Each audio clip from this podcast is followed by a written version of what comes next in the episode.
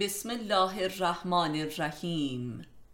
دائرة المعارف عرفانی. جلد اول مجموعه مقالات. معلف استاد علی اکبر خانجانی. فصل چهارم فلسفه بهداشت و درمان. خودشناسی طبی. صفحه 172 معمای خودرزایی جنسی. خودرزایی جنسی از آن نوع مسائلی است که در قلمرو اخلاق و علم هرگز پاسخی روشن نداشته و یکی از واکنش های طبیعی و مزمن در بشر است و دارای دو زمینه و علت است شهوانی و عاطفی. و این دو تو امان در این امر دخیل هستند زیرا فراوان هستند کسانی که بعد از ازدواج هم به این عمل ادامه می دهند و حتی بسیارند کسانی که بعد از ازدواج هم به این کار روی می کنند و این امر دال بر قحطی عاطفی و ناکامی در رابطه صمیمی با همسر است.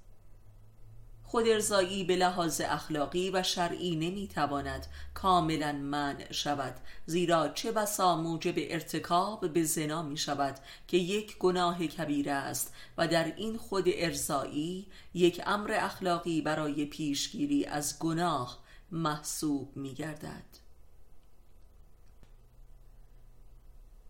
قحطی جنسی و یا عدم رضایت عاطفی در رابطه جنسی علت شهوانی آن است ولی احساس تنهایی و انزوا و عدم رابطه عاطفی و قلبی با جنس مخالف علت روانی این امر می باشد.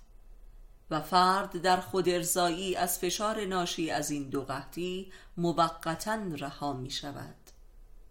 از این منظر خود ارزایی نوعی خود درمانی و خیشتنداری از زنا نیز محسوب می گردد هرچند که ادامه طولانی مدت و عادت به این امر به تدریج عوارض جسمانی و عصبی و روانی حادی به همراه دارد. لذا در بلند مدت نمی تواند دارای خیر و فایده اخلاقی یا بهشتی و روانی باشد.